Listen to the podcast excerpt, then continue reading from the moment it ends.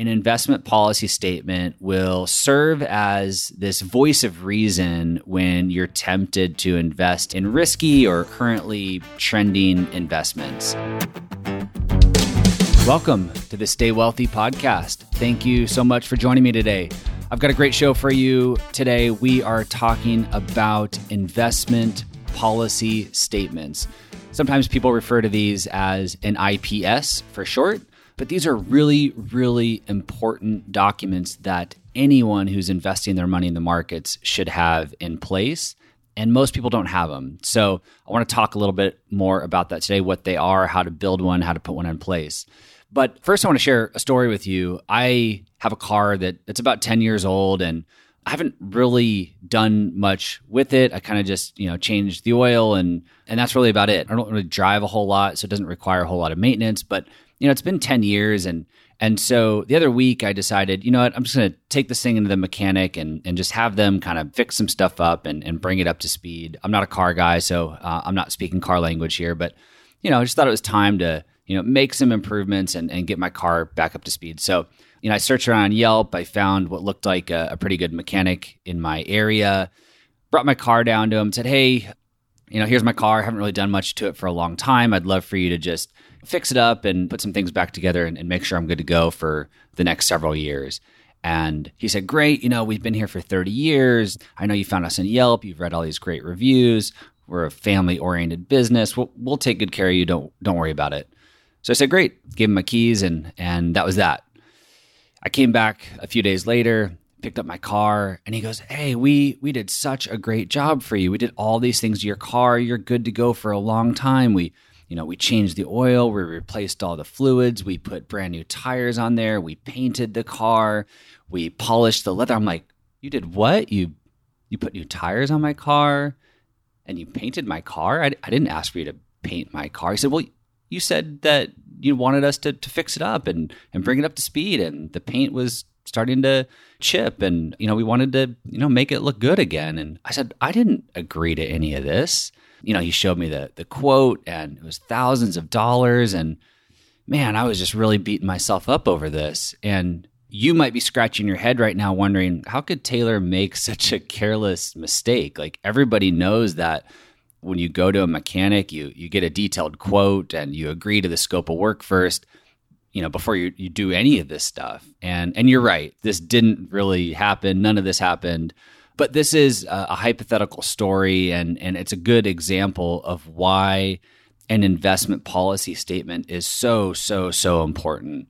It's important for anyone who is investing their hard-earned money in stocks and bonds. And it's even important for people that don't use a financial advisor. If you're somebody that likes to manage money on your own and, and do your investments on your own, you don't get to escape this. You still need an investment policy statement. You know, for example, maybe you are your own mechanic. Maybe you love to work on your own car. And on one lazy Sunday morning, you get bored and you decide that you want to start tinkering around with your car and you open up the hood and start pulling things apart and, and doing stuff to it. And at the end of the day, your car all of a sudden has more problems than when you started. You you made things worse.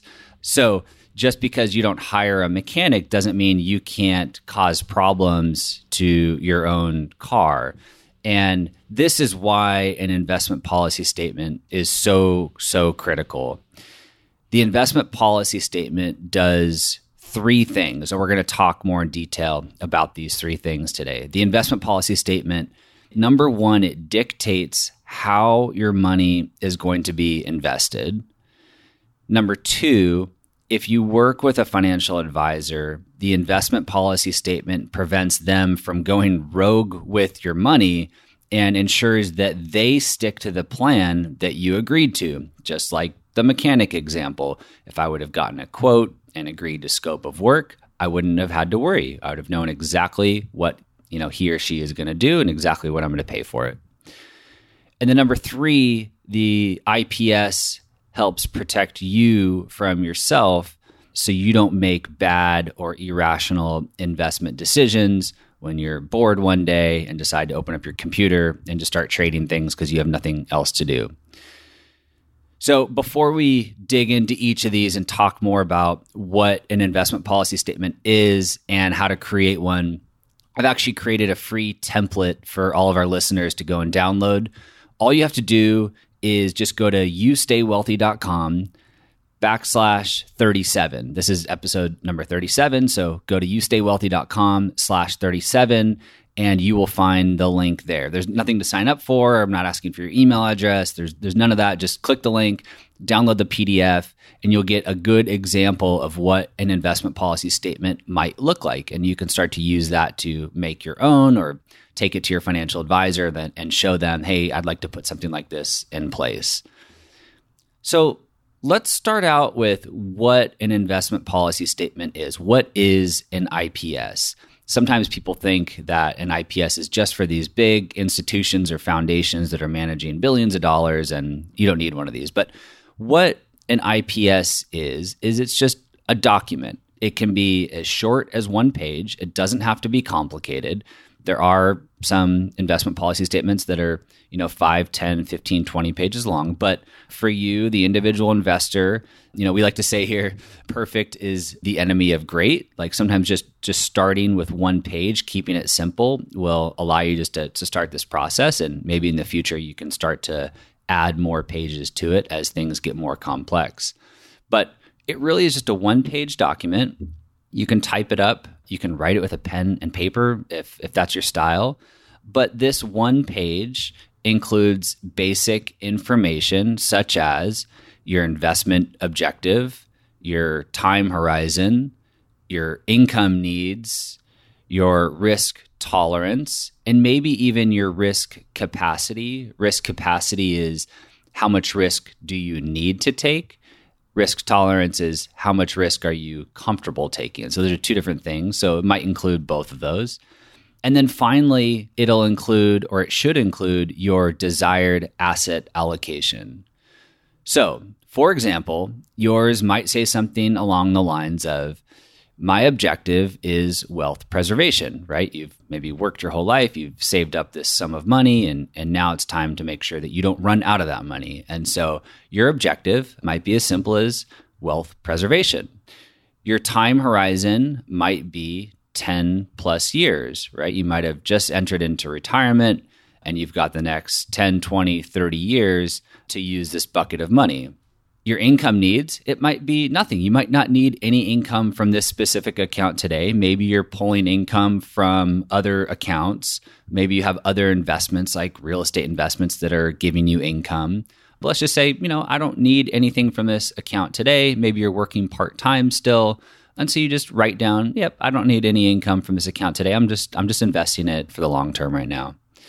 And then you might list your risk score. And there's a bunch of risk questionnaires out there for free on the internet. If you go to that website I just gave you, youstaywealthy.com slash 37, I will also link to our risk questionnaire. Again, no strings attached. Just go and take it. You'll get a nice little PDF report. And it'll give you a risk score between zero. Well, I don't know if zero is on there actually. Uh, one and a hundred. 100 would be you're the most aggressive investor and one would be you know you should probably just put your money into the mattress. So on your ips your risk score should or might be listed and your risk score might say i'm a 50 i'm kind of right in the middle i'm a, a moderate investor. And then lastly your desired allocation and it might be as simple as 50% stocks and 50% bonds Stocks are the the risky stuff, higher risk, higher return. Bonds are the safer stuff, lower risk, lower returns. You've kind of just split it in half, and that's your desired asset allocation is to go 50 50. So you can obviously drill down deeper for each of these variables that I just talked about investment objective, time horizon, income needs, risk tolerance and asset allocation. You can start to make this more and more complicated if that makes sense for you, or, or maybe you just start to enjoy this process and you really want to document what your plan really is. So, your investment objective, for example, might be different for different accounts. You might have just a plain old taxable brokerage account that has one objective. Maybe that objective is super aggressive. I want to grow this bucket of money. I'm not going to touch it for a long time. And then maybe your uh, retirement account has a different objective. Maybe it is wealth preservation. You want to keep that money closer to you. So you can start to break it up, and these different accounts have different investment objectives. Same with your time horizon. Some buckets of your money might have different time horizons than others. Same with your income needs.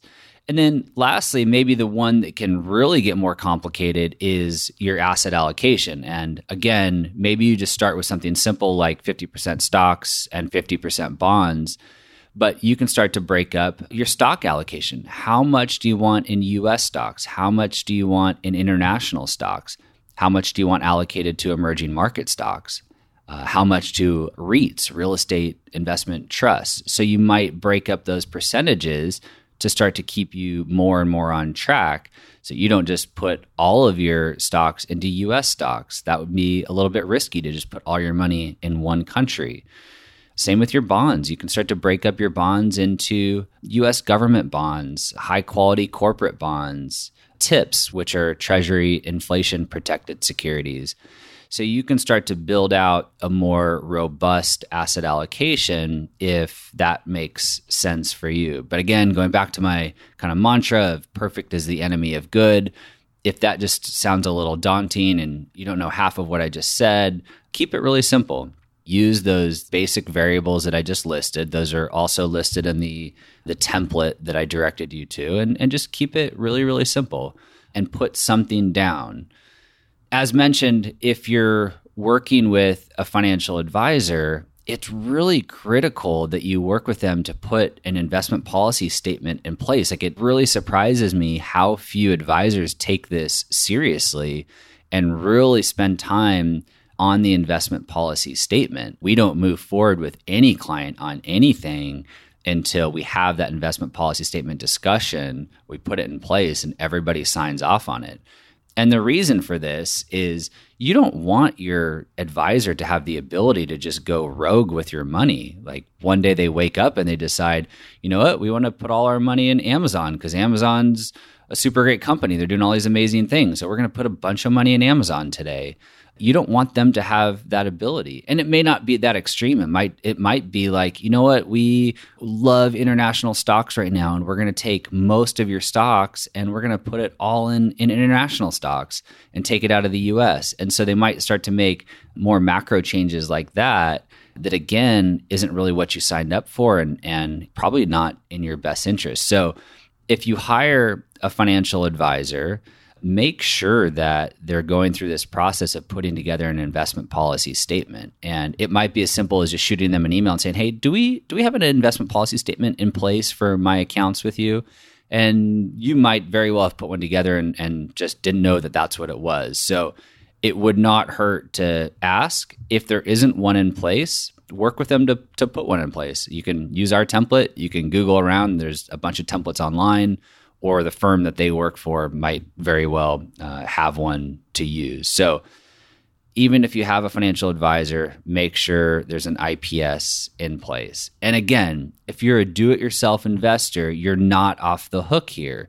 You want this piece of paper between you and your money so that you stay the course. You, you're investing your money in the markets to grow you don't want to make these big irrational mistakes when you're bored on a Wednesday and you have nothing better to do and you log into Schwab or Fidelity or TD Ameritrade and you know all these things are blinking and these cool ads start to pop up and you start trading things around that's not going to get you to where you need to be. That's not going to help you accomplish your goals if you kind of have that itch to start making changes to your portfolio, I would say your first step would be to go reach for that investment policy statement and not your computer to go log in and start trading. Pull out that IPS and read it and say, does this still line up with my intentions, with my goals behind investing?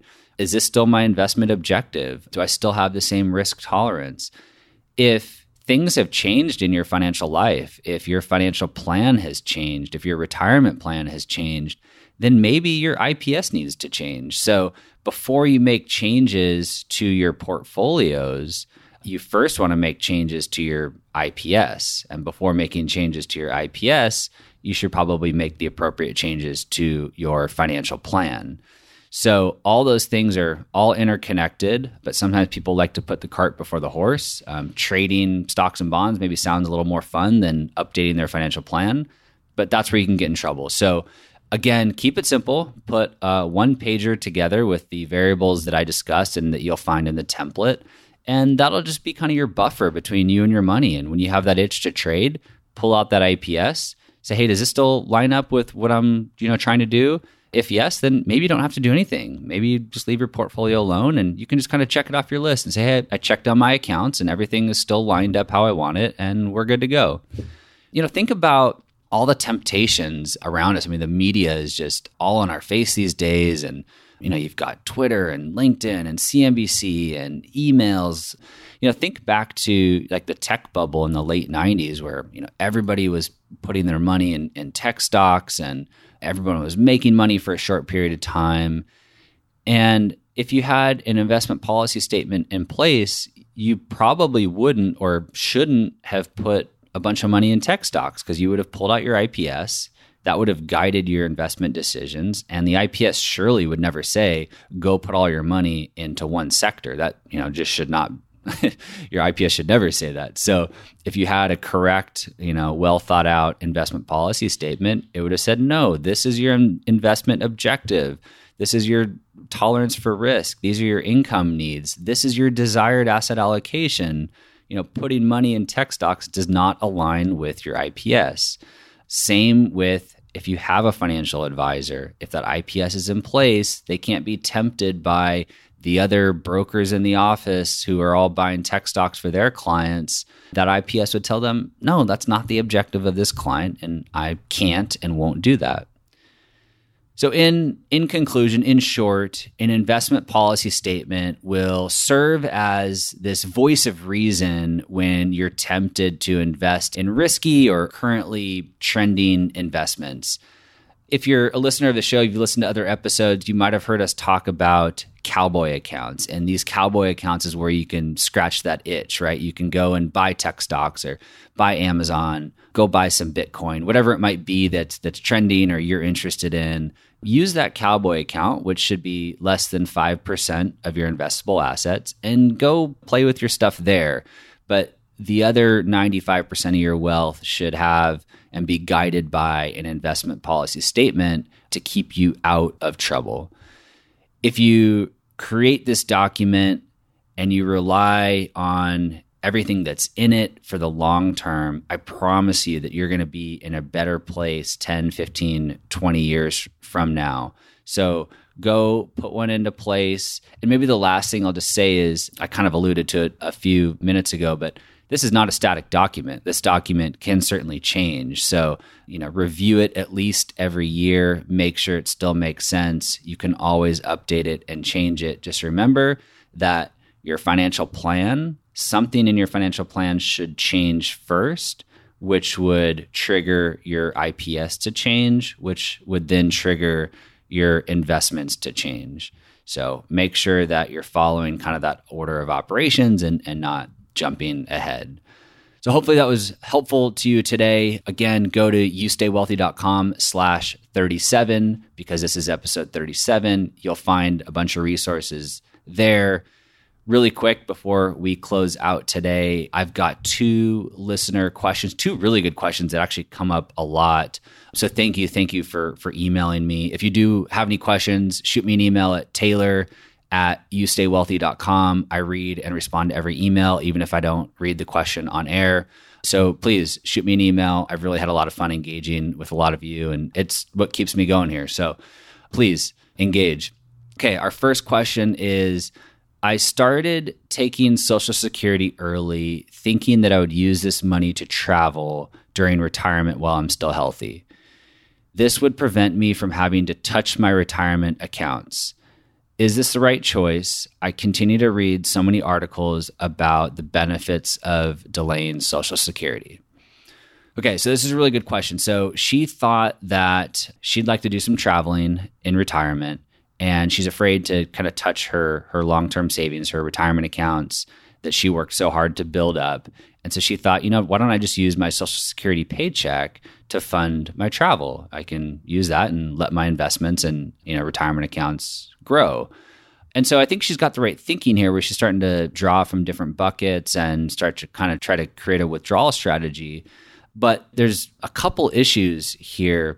I mean, number one, delaying Social Security to age 70 is the right answer for, for most people. Everybody's different. You have unique situations, but for most people, delaying Social Security to age 70 is the right answer. And here's how I might approach this woman's situation I might have her go ahead and delay Social Security to age 70. And she can still travel just as much as she had planned on, but I would have her take her travel budget from a different account. Now, it would depend on what account she has available, but we would take it from the right account to mitigate taxes. We don't want her to get hit with a bunch of taxes. And let's say she wants to spend $20,000 a year on travel we would take that $20,000 from the appropriate bucket and she can go and travel and do everything that she had planned on doing. But we're going to let Social Security delay because on average, Social Security grows about 8% each year the, the longer you wait. So she's going to get an 8% larger paycheck for every year she waits. It's pretty hard these days to get a guaranteed 8%. Well, it's, it's impossible to get an 8%, you know, guaranteed rate of return. So go ahead and, and let the Social Security office give you that rate of return on that bucket of money. We'll go ahead and spend this other bucket while we delay. So, you know, she had just kind of thought that she wouldn't be able to travel as much if she didn't do this strategy by spending social security but i would just kind of reframe it and say you can you can still do that as long as it lines up with her financial plan and you know isn't going to jeopardize her her retirement but you can still travel and do all that let's just take it from a different bucket, a better bucket, and kind of optimize your travel goal. So, really good question. Again, delaying is is the right answer for most people, but again, it, it really depends on your situation. So, you may need to dig a little deeper or ask a financial planner. Second question, he says, I worked so hard to build up my savings during my working years, and the recent stock market volatility really has me concerned. I live within my means and have some rental real estate that helps supplement my income. I'm starting to wonder if I even need to invest this money in the markets or if I can just put this in cash and not have to worry anymore. So, really good question. In short, this gentleman really has enough money. Uh, he's done a great job saving. He's got other income sources. He's looking at everything and saying, I have plenty of money. Like, I'm never going to spend this money why do i have it invested in stocks and bonds? It's keeping me up at night. You know the news is in my face the political and economic climate all this stuff. He's like i feel like i could just simplify my life and just put it all in cash and call it a day. And that may be the right answer for him. It may be but there's a few things that he may want to think through. Number one is inflation. Uh, and we've talked about this before but the reason why we invest our money, the reason why we don't put our money under the mattress is because that little thing called inflation. A dollar tomorrow is not the same as a dollar today. So we want to invest our money in the markets to keep up with inflation. Um, so if a gallon of milk is five bucks today and it's eight bucks in a few years, our money is growing along with that and we're not being eroded by inflation. If you just put all your money under the mattress or in cash, you're pretty much guaranteeing that you're going to lose money every single day.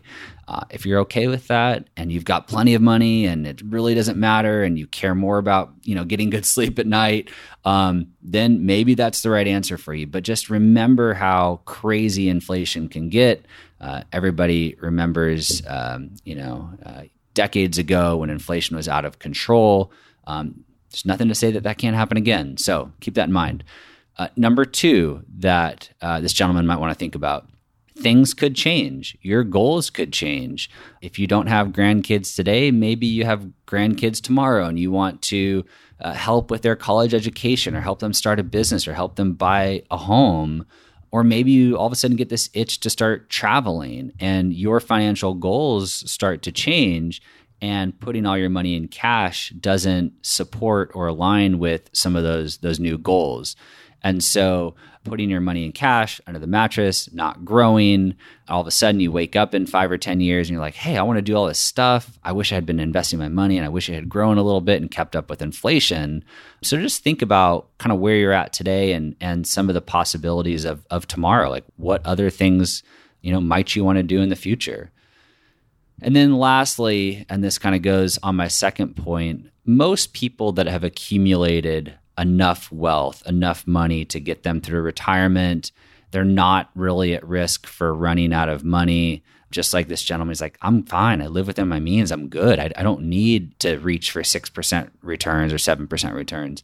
Most people in this situation have a charitable giving goal. They have so much money, they're never going to spend it. They want to give it away maybe they want to give it away to their family maybe they want to give it away to a nonprofit or maybe they want to do both. But start to think about these buckets of money and maybe not investing it for yourself but maybe investing it for other people. Uh, again maybe family maybe a nonprofit.